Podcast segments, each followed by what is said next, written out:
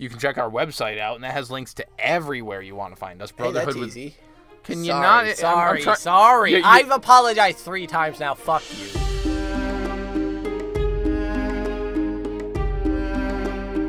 Heyo, hey everybody, and welcome to another episode of Brotherhood Without Manners, your favorite full spoiler reread podcast of George R. R. Martin's A Song of Ice and Fire series, Reading a Storm of Swords. As always, I'm your host Zach, and sitting here next to me, my brother Nate. That's me. I'm Nate. It's been a hot minute, It's been a little minute. a little hot minute. You know, we're busy fellas. We've Busy, been busy. suddenly, unexpectedly busy.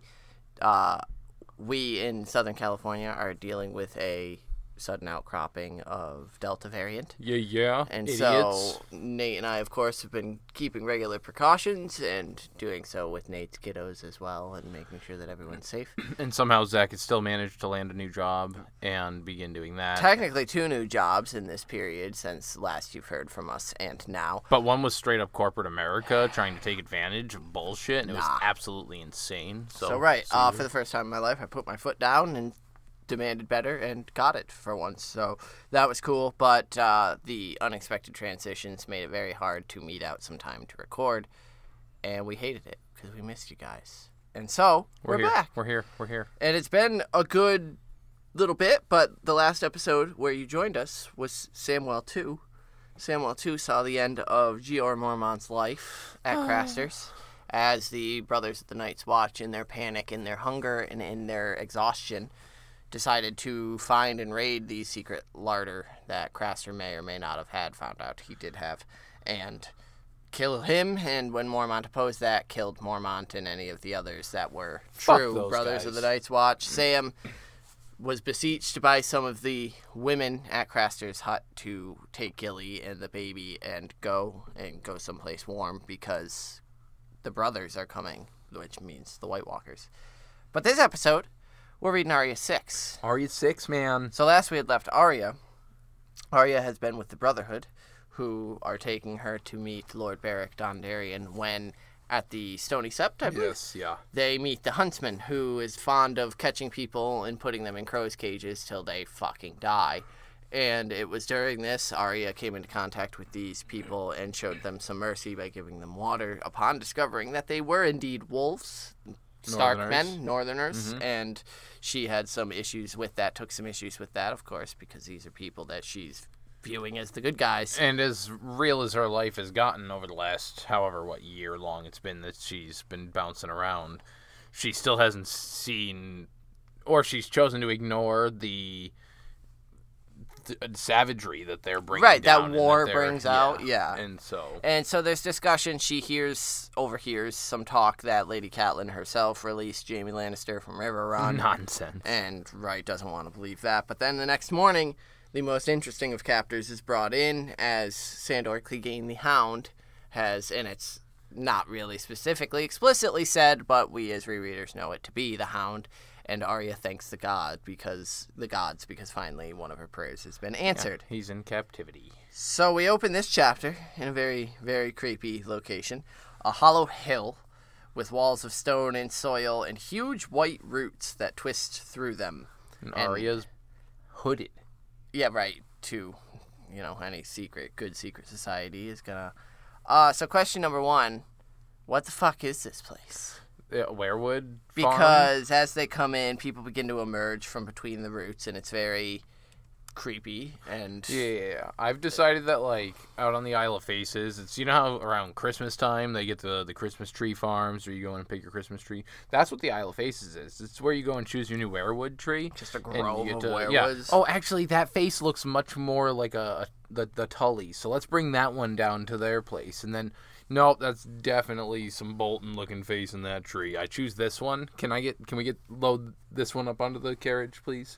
So in Um, I don't know what the fuck this is though. In extreme Bloodraven imagery, Arya also notes that as these people are emerging, where the roots in the back sort of form a stairway, a natural stairway, sits a man almost lost in the tangle of weirwood, and it's hard to make him out or see him. We know this is Beric Dondarrion, but this is Again, exactly almost similar to how Bloodraven is found when Bran comes upon him in the weirwood tangle. And Now, do we think that? Because I've never considered. I don't think Beric Dondarrion as a a mirror or an opposite of Bloodraven himself. Yeah, definitely a representative of the Lord of Light in some capacity. Well, that's that's why you don't see him as a mirror for Bloodraven because Bloodraven is the three-eyed raven, and this is R'hllor shit. So Well, what the fuck so is going even on? that, like the two sides of the same coin, I just don't quite see him. I never had why? seen. Why would you? Like it's uh, Right. Bloodraven is in the frigid north. But He I mean, I've never seen him at that level. Yeah. Like where Bloodraven's this mystical figure.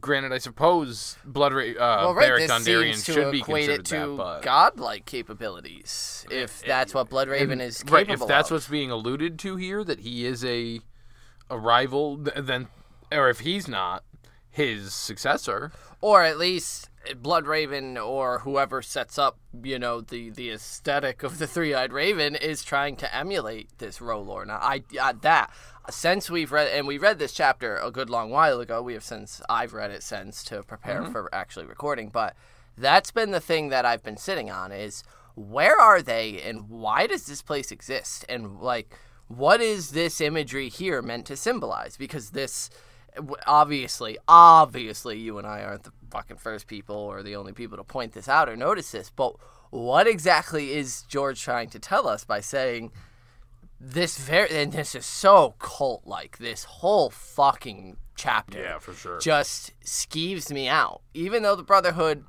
aren't that bad yet. They aren't under Stoneheart's brutal, let's just fucking kill everyone. right. It's not Lem Lemming. There is a sense of honor among thieves. Yeah. You almost feel a little more Robin Hood than, you know, Kingswood Brotherhood or shit like that. Brave companions. Right. And so it's this. eh, but here it feels culty as shit. And when Gendry asks, What is this place? Lem answers him An old place, deep and secret, a refuge where neither wolves nor lions come prowling.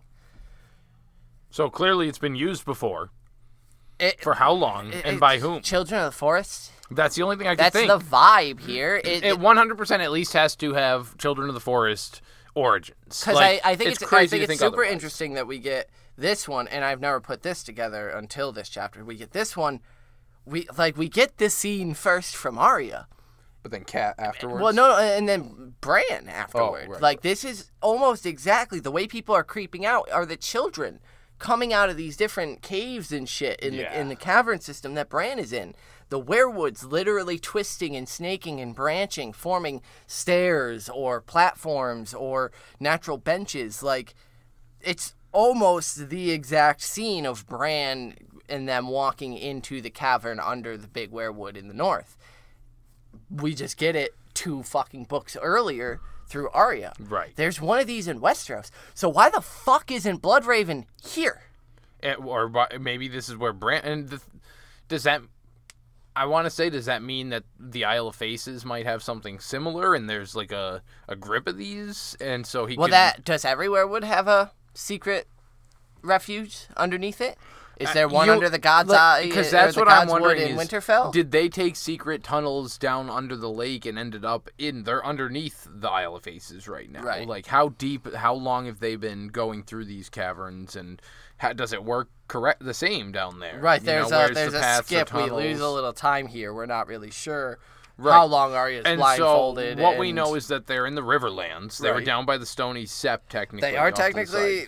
Just a few miles, well, maybe a few hundred miles. It's kind of hard to tell by the map here. Away from the God's Eye, they are very close to the God's Eye. right. Stony and, Sept. and so if they were at Stony Sept, did some traveling, got blindfolded, maybe there's paths or tunnels that led to. They're to un- the island. They're of the currently God's Eye. underneath the God's Eye. Do you think W- I- that's what this? I think like- that we're gonna look stupid if it's all revealed during the next chapter when Arya's Sure, sure, they're sure, leaving. Um, but potentially this could be the the or at least a root system connected to it. Maybe. It's it's too, the the imagery is too intense. The the ambiguous, mysterious answer that Lem gives. It just seems to be tied to the children of the forest, and so yeah, I wouldn't be surprised if this is the So- entrance to the secret I was way. gonna say at the same time I can also see it absolutely not being under the lake.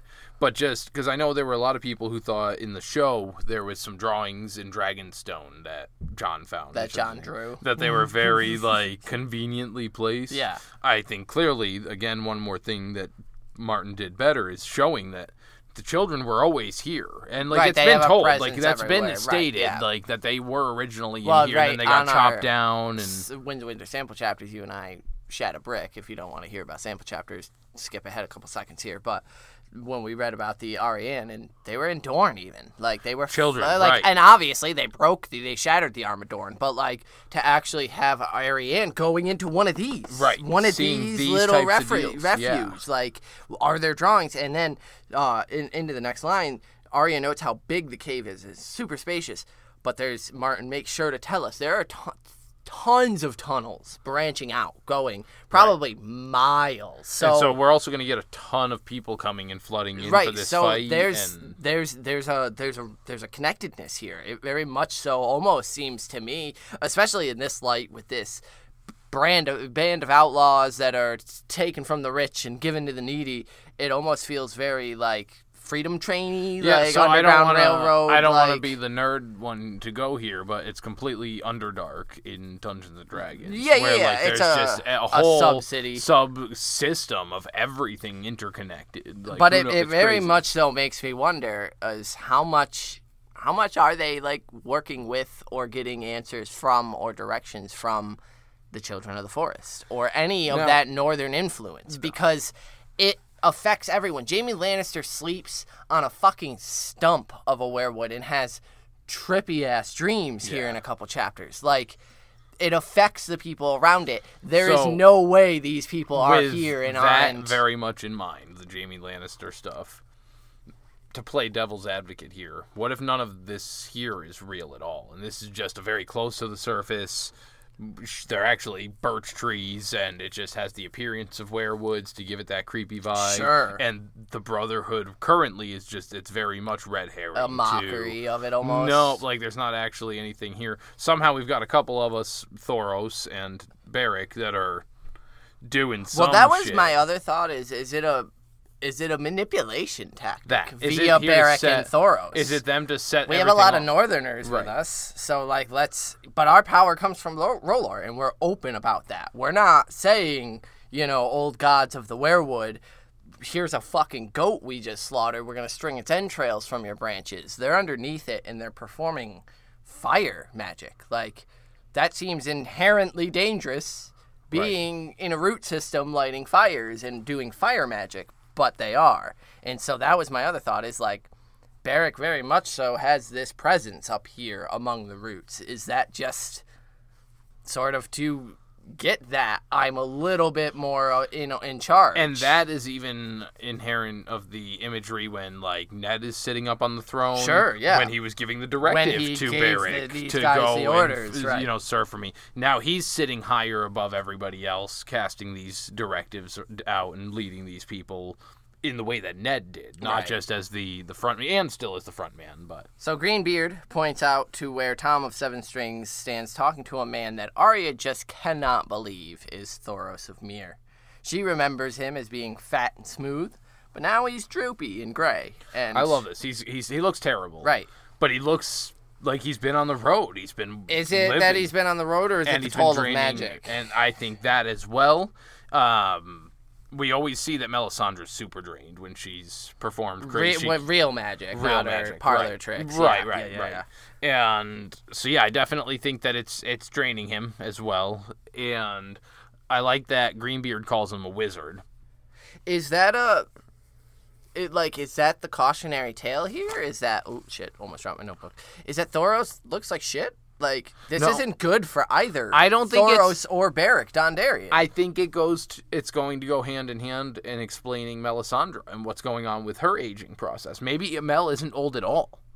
Maybe it's draining her and giving her that appearance. And Thoros is well on his way to. He's using all this this resurrection magic as opposed to birthing magic. It's life and death in, in its own manner. yeah, yeah, yeah, yeah. And so he's going. Maybe this is the point where Sure. Martin's kind of alluding to. Hey, if he's casting this stuff and he's aged this quickly, because it's been what eighteen months, no more than two years, maybe Since since, Ned gave Ned directive, yeah. Like to have aged that much isn't crazy. No, no, no, not when you're on the I think this is definitely something to keep our eyes on Yeah, right now. that- now that sure. we're in uh, seeing him, Arya traveling is with him. stupefied by it. She can't believe it's the same man. Like Right. that's that's what jumped out at me. Arya's been on the road herself. She knows what happens to men on the road. So it's beyond that. It's Right. not just this. Oh yeah, he's been doing. He's been traveling with this band, fucking during a war right now, like six kingdoms in open rebellion, yada yada yada. No, she's kind of like, holy shit, Thoros, like, Yeah. damn. And then so that also kind of makes me wonder with So again, the wizard thing with Greenbeard. right. Uh, do you think that's That's to what he's doing, but nothing Like, to do with Sam?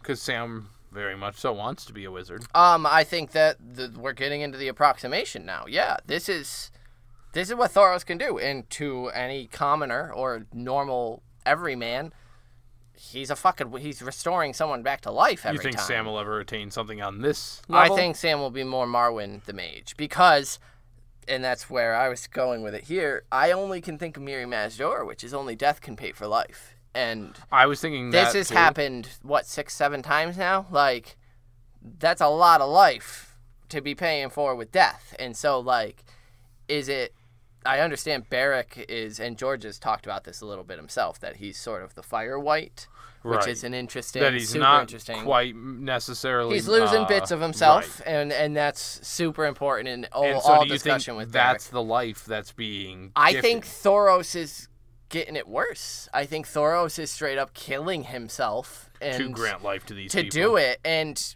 we learned that Beric's return is fucking meaningless. He exists to give Catelyn the kiss of life. Right. So Thoros is throwing away his shit for Beric Stoneheart. Dondarrion, his friend, his bro. We learn here they're fucking. These two are on the road. They're bros. They're they're Stannis and Davos in it. Like they're close. He's doing it because he doesn't want to. He doesn't want to continue doing this without Beric Dondarrion leading them. That's that's. It's it's his selfishness that made him That's find his god. scary about Catelyn. And so right, he, it's all for Catelyn now. All of a sudden, and, and it's almost Thoros is like, So what's funny about that whole situation? It's weird that you know we've invested so much time into this series, and I'm only now vocalizing that.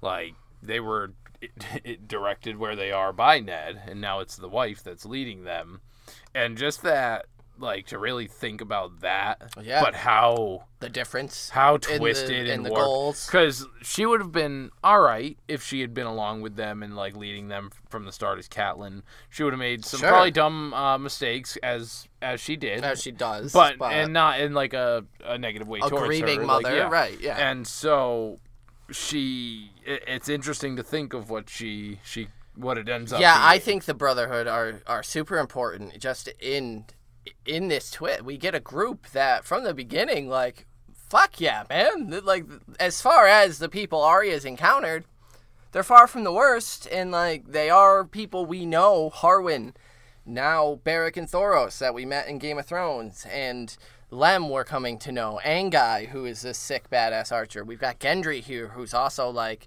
yeah, they're outlaws, but they've got more honor than any of the other fucks we've met along our way. So Martin is telling us that our POVs, at least, like them. Arya, mm-hmm, mm-hmm. It, it doesn't trust them intrinsically because Arya has her issues that she's dealing with, but there's a there's a likability here, and for that to get so fucking twisted by Lady Stark is so interesting, and so I feel like there is they're gonna have such a huge role to play in wins and maybe beyond. I don't know. Their their story may end quite abruptly, but the huntsman, Huntsman arrives in with his captive. He had cursed them all back in Stony Sept when they said that they're taking Sandor Clegane to Lord Beric. He fucking wanted to throw him in a crow, crow's cage, but they he pointed agreed. out because Anguy was uh, up in the window with an arrow, Right. ready to go. They don't like the huntsman, but he agreed to take his prize to Lord Beric for judgment. And even bound and hooded, Arya notes that there is a danger in Sandor Clegane. Just in the way he holds himself, which I love, is her studying and sizing it's people very much that chained dog being led into a room. And like, Arya takes it know. in Yeah. of like he's dangerous. He's backed into a corner and even bound and and out of control of the situation. So we learn that the huntsman stumbled upon, because of his hounds, a drunken, passed out hound underneath a tree, sleeping off his Yep. his hangover. And, And of course, the Hound knows Thoros, yet Thoros claims that he is not the false priest that he once was. The Lord of Light has woken in his heart. Many powers once asleep are waking, and forces are moving in the land. I have seen them in my flames. So what what was it that awoke in his heart? Was it the first time Beric died, and he said some words, and then all of a sudden Beric came up? Yeah, now is that Was I- it a spiritual in the flames awakening of hey, here's your calling. This is what you gotta fucking do. because we learned back in, in Game of Thrones that Beric was just a motherfucker, and Gendry's uh, Tobho Mott, Tobomat. Tobho Mott, Tobo, whatever his name is there, he didn't quite like Thoros because Thoros just fucking threw on some oil, priest, right? lit a fire, Ruined his sword on swords, yeah. fire, and was yeah, a drunken priest. He did fight honorably at the the Battle of Pyke, I think it was. Did he The run with of the- Pyke, yeah. with Ned Stark and And his all flaming that, sword, doing right. his cool shit, and Jorah and He was shit faced. but he was he wasn't anything special and they then in tournaments everybody knew he was bullshit he's just the fat drunk fire sword wielding son of a bitch something changed and like it depends on how seriously i think he took his red priesthood did he go and study at least enough to be conscious of the teachings He's a red. He's a red priest. That's how he is titled. Is a red priest. and so i would imagine he at least has He's that Thor- base Thoros knowledge. of Myr. He went to Myr clearly and Right. studied. So like, yeah, he was here in, on some mission, and I can't remember because in the show I remember Melisandre telling him you were ordered to turn Robert away from the false idols of the Seven and turn him to the Lord of Light. And I wonder if that I don't know if we get that confirmation that that's what he was sent to do, and he fucking failed. But right, I think he was a priest at one point. Maybe he believed it. Maybe it was because there was wine offered at the church. But uh, And so yeah, I definitely feel as though, and I guess it could be a heavy reach, but because he was directed by the hand who was sitting as the king, there's that king's magic, you know, that lies in the king's blood. And so when Beric, who was specifically directed, he's a champion, he's the fire wight. So R'hllor was like, "Yeah, brah, your your magic, te-, you know, he's just whispering a prayer that- of death or rebirth or you're gonna be reborn in the light of the Lord." And then he actually was fucking reborn, and he's like, "Oh shit!" And he's like, "You said the real words." yeah, So- so it was probably Beric's first death. I would imagine so. That's when the magic actually responded to him, or he was able to. I don't know. I don't want to say activate it, but like it was actually working. The hound laughs at them all, calls them swineherds, and this is where Beric dramatically entered, saying, Yes, we are swineherds and farmers and nobodies and commoners. And he reminds them that they sent set out originally from King's Landing to hunt the mountain, his brother. And this is where we get the description of Beric that he looks rough. He's got the bald spot over the left ear from having his head smashed in. He's got one eye missing and a dark black ring around his neck from being Yeah. hung. And when Hound calls him by his name, even Arya's like, "Holy!" with him too. Like, "Oh shit, that it, that is Beric Dondarrion." And like, there again, she wasn't there, but she saw him. We saw Beric during the tournament of uh, was it the naming of the hand The or was it was yeah yeah. yeah yeah.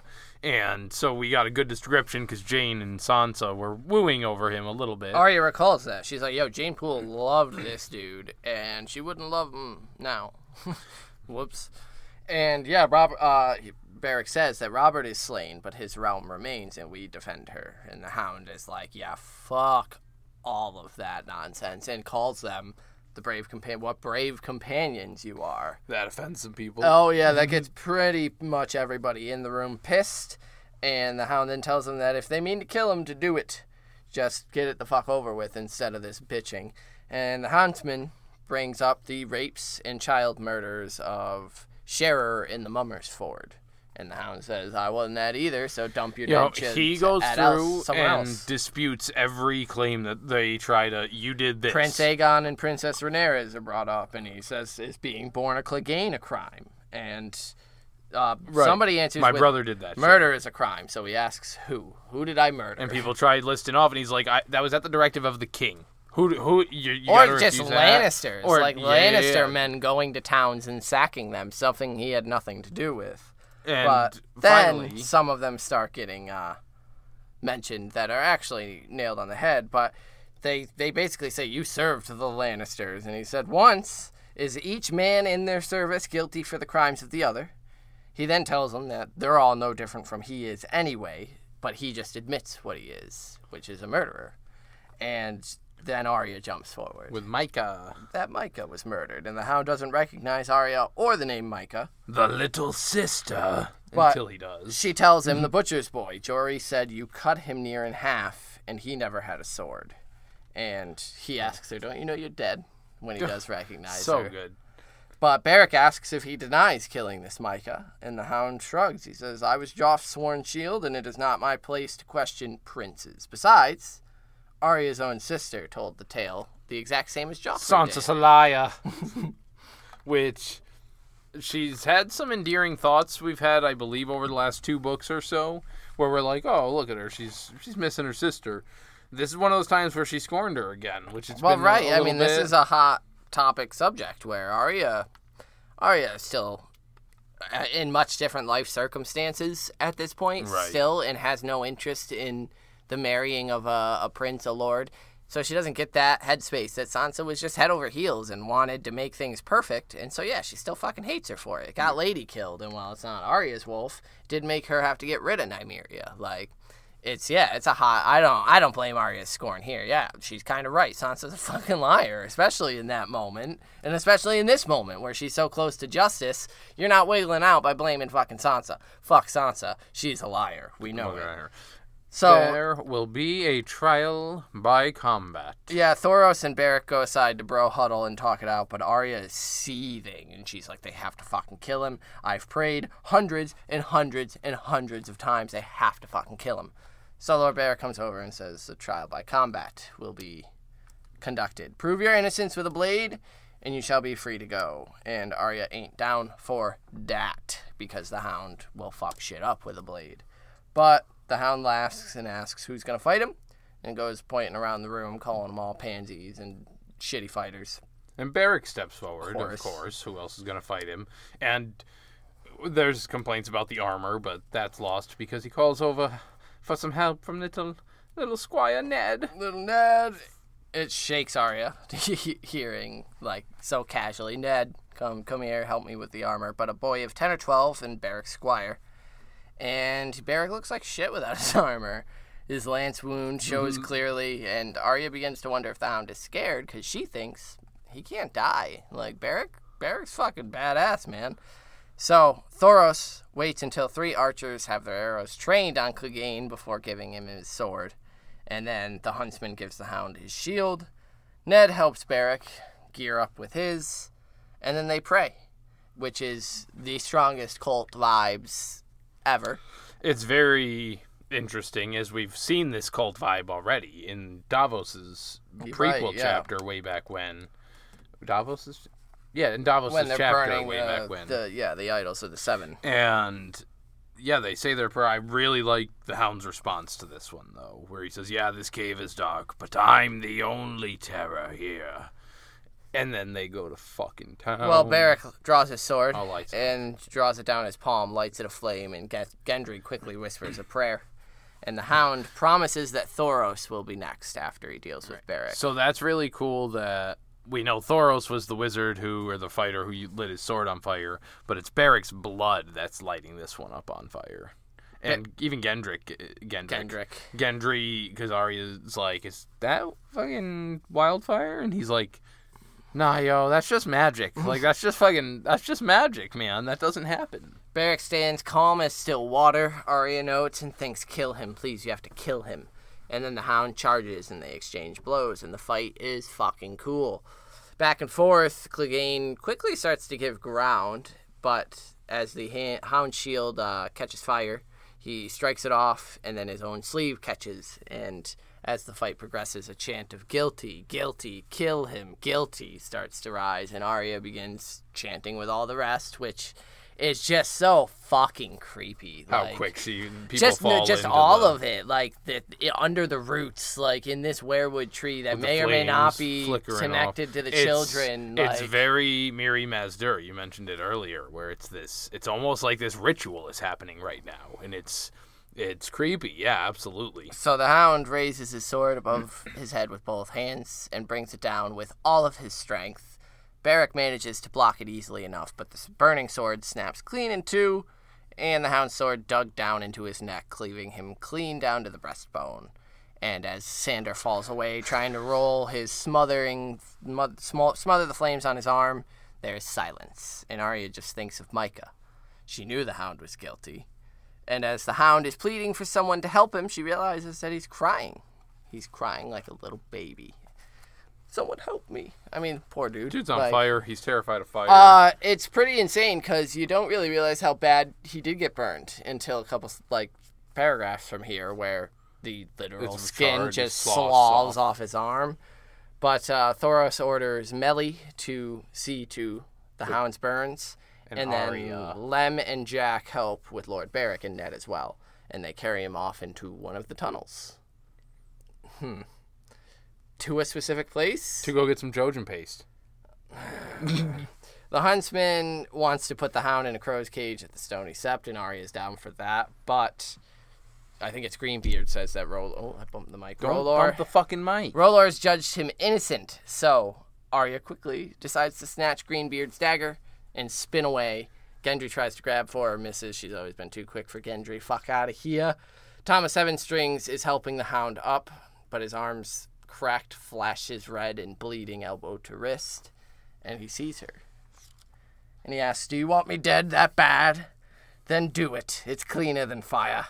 And then some of his flesh falls off his fucking arm, and his knees give out from under him. So a little funsy thing I thought of here was the way that she got this dagger and she's running across this room.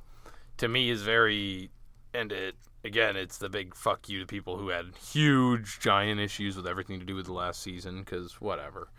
And how she went and got the Night King there with the dagger and dropping it.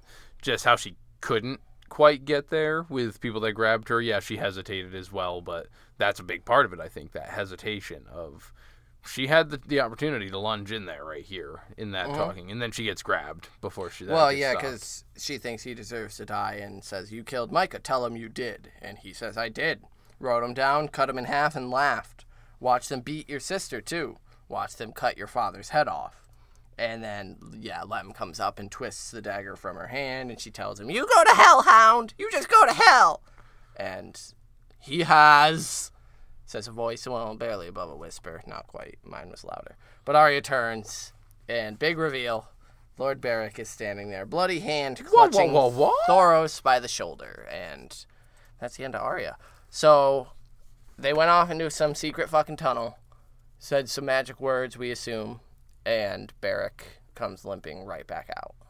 now who all went in there with them? Did you check on that Yeah. and see who came out? Because uh, Thoros tells Lem and Jack to help him with Lord Beric, and Ned, you'd best come too, he says. Okay, so I th- I'm pretty sure all of them still reappear after this as well, and so I was just making sure that they didn't just Like fucking slit yeah, Ned's throat. Like, use them like a little you know a horse sacrifice where they're just fucking yeah, bleed them out and then say the prayer. So this is bullshit, right? Like, what a bullshit trial by combat. Because It's a no win. Beric just gets to live. Like the Hound doesn't. There is no justice meted out because the whole point of a trial by combat is that he who Is- loses has is guilty, Yeah, yeah, yeah. and like Beric just gets to come back, and so it's this is one of the most culty feeling chapters, and it's so interesting to me that it comes from this. It's like jumping them into a gang. It- But it- where- some weird, yeah, but in that like- way, like where, yeah, instead of a ten verse one where you're going to lose, it's a you're going against one on one, a guy who's he's decent with a sword, but you can't kill him. He It- can't actually die. It makes me wonder if Melisandre might have had better luck faring with a smaller group, like a smaller. Maybe the small council in King's Landing would have been a better place for her because with a smaller group, it seems you have much more loyalty and control. And when you're going through these things, I don't. I mean, she is similar with the the Florents and uh, right? Because that's Not that they're good; they're right, not but good players. But, but she's not in the trenches with them, like. Well, that Thoros is down here, you know, in, in the mud with his men, whereas she is seen as this divine sort of conduit. Right, she's a tactician versus. well, that's what I think is but- interesting is if she consolidated and focused on a smaller group, the amount of influence she would have over that. Seeing this happen time and time again, it builds this loyalty, this camaraderie Yeah, yeah. of it's us against the fucking world. with our tag team duo of has died a lot and Sir brings him back. Like, Sir brings him back. I like that one. but anyway, let's convene our small council. We'll get inductees and some listener inductees.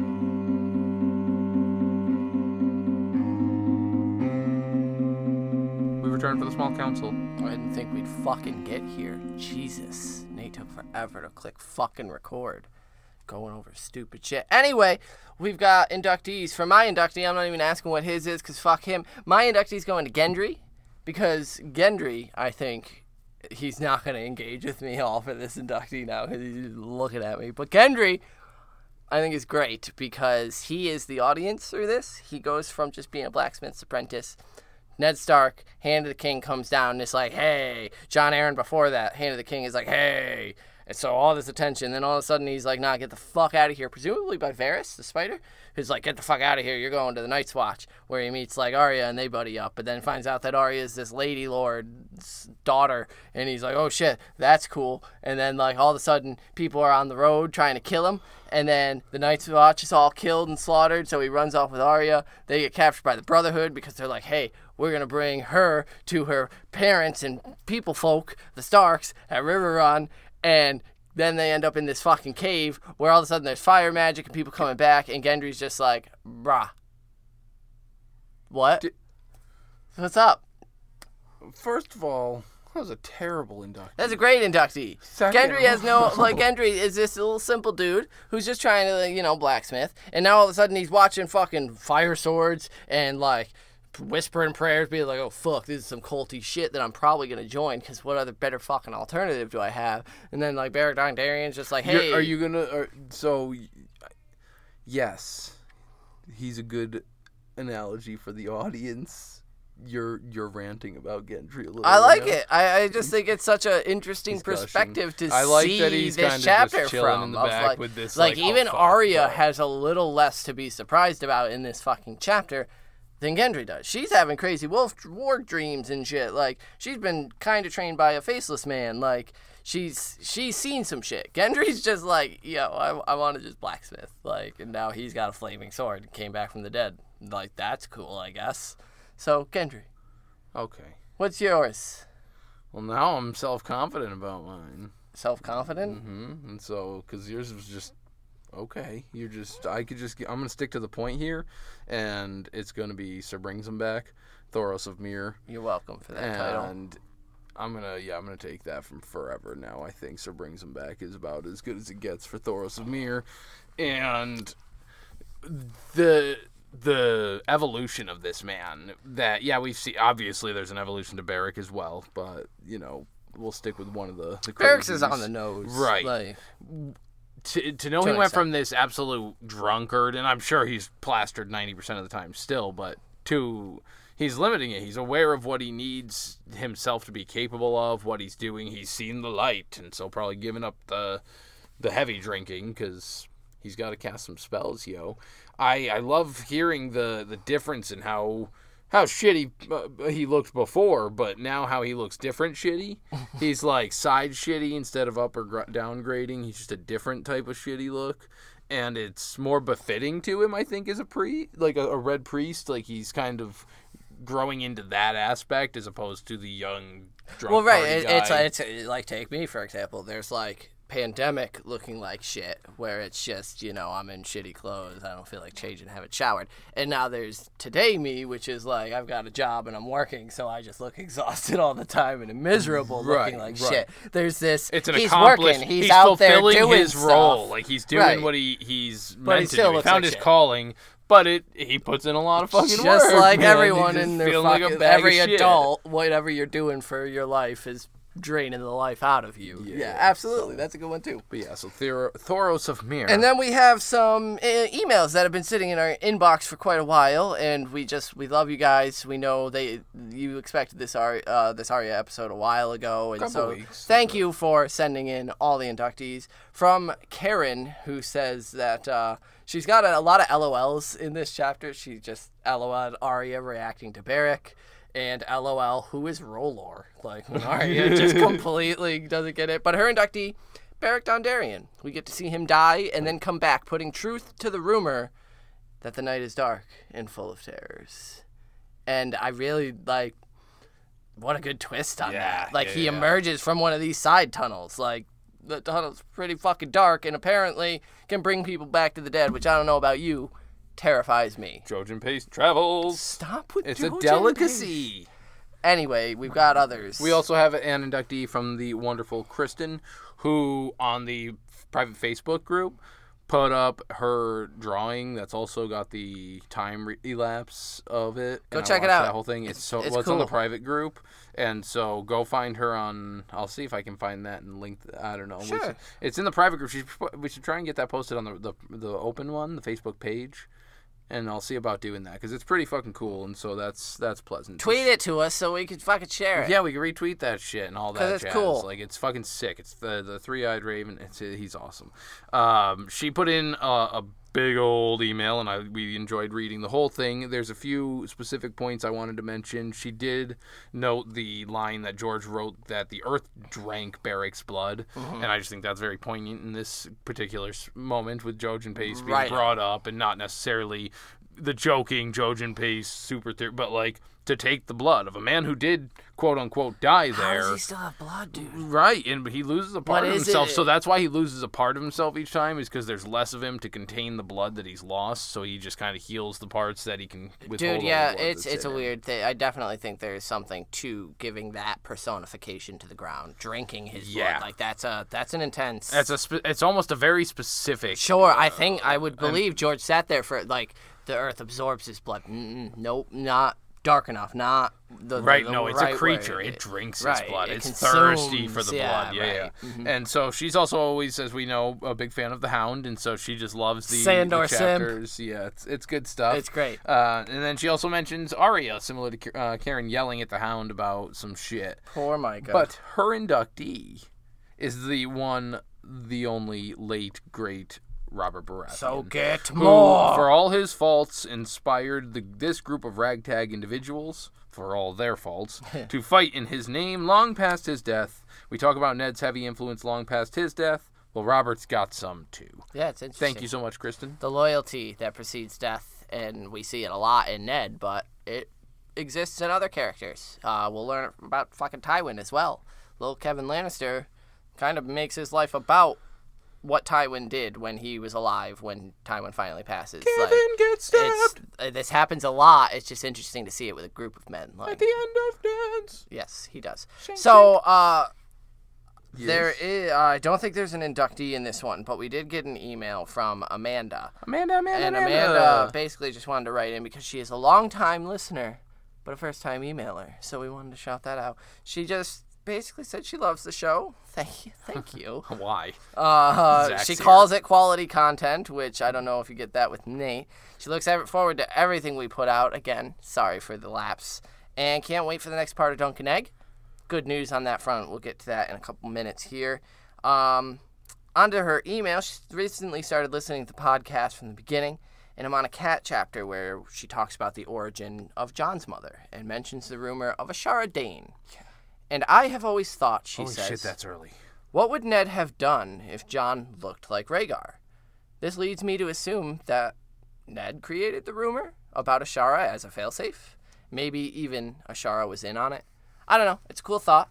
And maybe something you've even heard before, but what do you think? So, I haven't heard that before.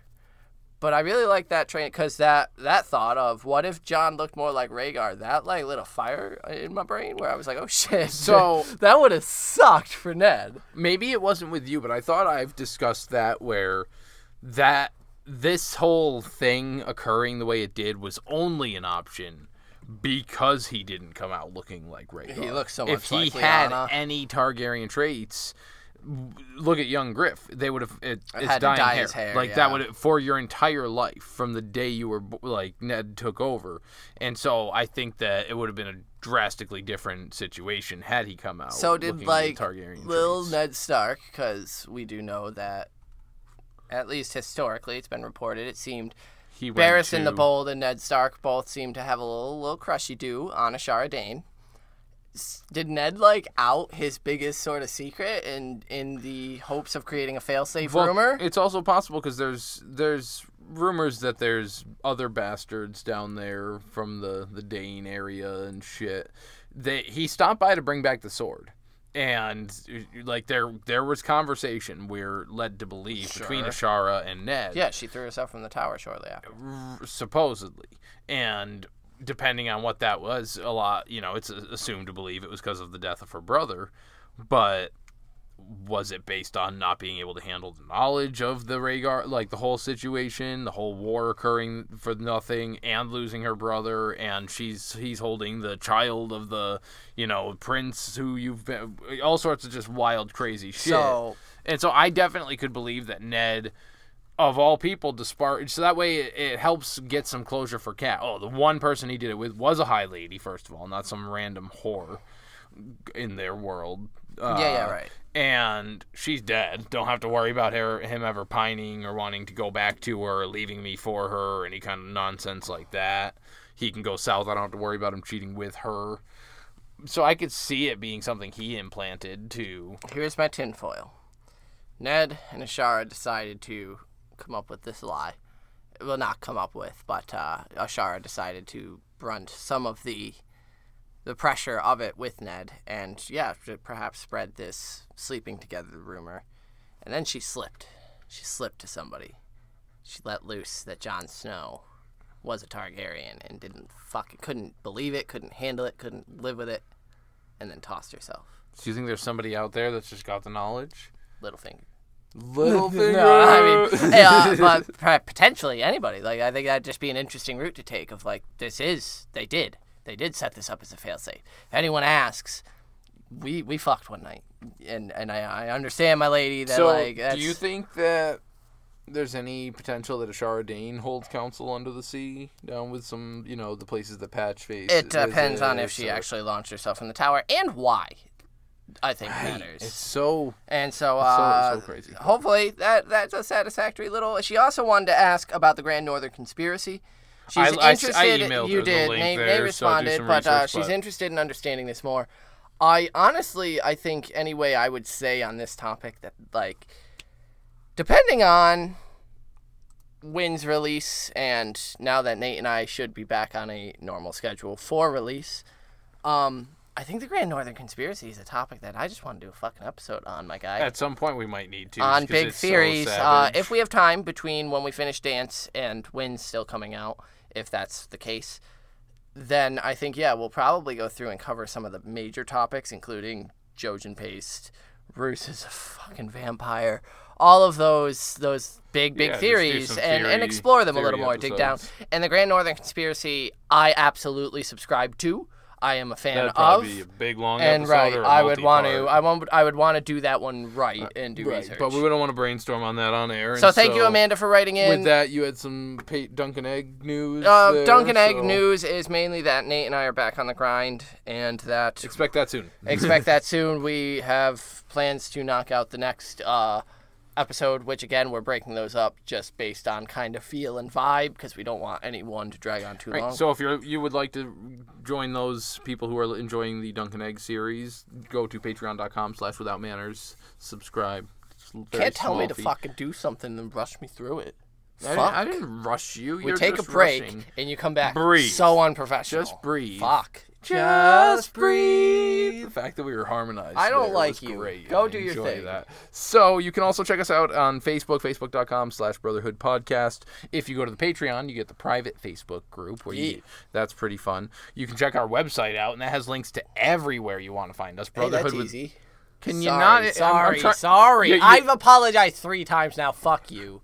brotherhoodwithout.com is our website where there's a lot less fuck yous and it's mostly managed by me so we know it's done correctly and you can also email us withoutmannersbrotherhood at gmail.com leave us a review on apple podcasts google podcasts Yeah, you can go be to ratethispodcast.com slash brotherhood and that'll just send you links to not send you don't worry you're not getting random fucking email blasts all over your face which is disgusting it just shows you a page where you can Friday select night for me. your podcast platform of choice and leave a review on that one. Hey, guess one. what? We're back recording, and so you can expect regular episodes from us again. Sorry, baby birds, we had to leave you hanging for a bit, but we're back now. And the So same next, old big news. So We- next episode, we're we're gonna be doing, we're gonna be recording, we're gonna be listening and talking about Catelyn Four. yes. Slow. Hoster's gone, man. Mr. Tully. Bye bye. Yeah, and Edmure makes a fool of himself. Right it's gonna there, be some fun. there will be a wedding proposal. yeah, And yeah, uh, Edmure makes him fool of himself. I am going to be especially it's gonna be good. ripping It's him a gonna be new good. anus. So, look forward to some, look Ren- forward some of to that. It's, I, Edmure I know rage. Renly rage, Edmure rage, whatever. Younger sibling rage. interchangeable It's, uh, rage. Um, we are also. I just said um again. I hate that. We have a word. fuck ton of inductees sitting in our in our email. yeah. So those of you that have got us inductees, thank you. Otherwise, if you haven't, send us inductees for Catelyn Four. I can't recall off the top of my head who's after that, but it's Uh, someone. He had it written down, I, I'm sure, but I don't keep track of that Right. too far in advance. We will. I, we still intend to be because we have our list of guests that would be appearing in future episodes. Some of those episodes are coming upon us. However, pandemic has absolutely hindered a lot of things, so we're hoping to Reach have some out, of them with us on the the upcoming episodes. Not necessarily Cat or the one immediately after, but soon, soon, Yeah, and we'll get that to you. it's great to be fucking back. Looking forward to it. I think that's that's about it. Catch us on the next one. Yeah, Valar dohaeris. Peace.